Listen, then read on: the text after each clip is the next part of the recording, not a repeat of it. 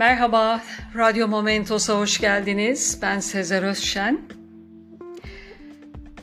Çoğumuzun duyduğu bir sözdür. Ateş almaya mı geldin, otursana gibi benzer cümleler. Bu cümle genellikle uğradığı yerde çok az kalıp hemen gitmeye kalkan kimseye söylenir. Aceleciliği vurgulamak içindir. Bu deyimin hikayesini de aktaralım şimdi size. Zamanın birinde adı sanı pek duyulmamış bir köy varmış. Bu köy bir dağ köyüymüş. Kış mevsimi geldi mi insanlar evlerine çekilirler, arı kovanları kapalı yerlere alınır, şekerle beslenir, koyun ve keçilerse ahırlarda yazdan kalma kuru otlarla beslenirlermiş. Çok çok eski yıllar. Evlerde elektriğin, suyun, doğalgazın olmadığı yıllarmış. Hasan üç kardeşin en küçüğü. Kendinden başka iki de ablası ve evde herkesin olduğu gibi onun da görevleri varmış.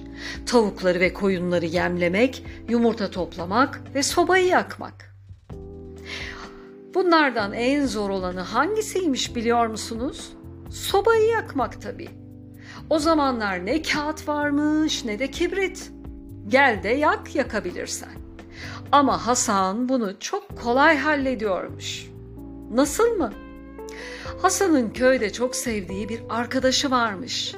Arkadaşının annesi her sabah taze ekmek yapmak için ateş yakarmış. Bizim Hasan da bunu bildiği için her sabah erkenden gider, odun kovasına biraz kor doldurur, vakit kaybetmeden evlerine dönermiş. Bu durumdan arkadaşının annesinin çok sonra haberi olmuş ve oğluna senin bu arkadaşın çoğu sabah geliyor. Sonra bir dakika bile durmadan geri dönüyor. Nedendir? diye sormuş.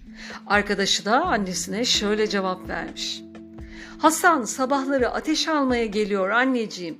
Aldığı ateş sönmesin diye çabucak evlerine dönüyor.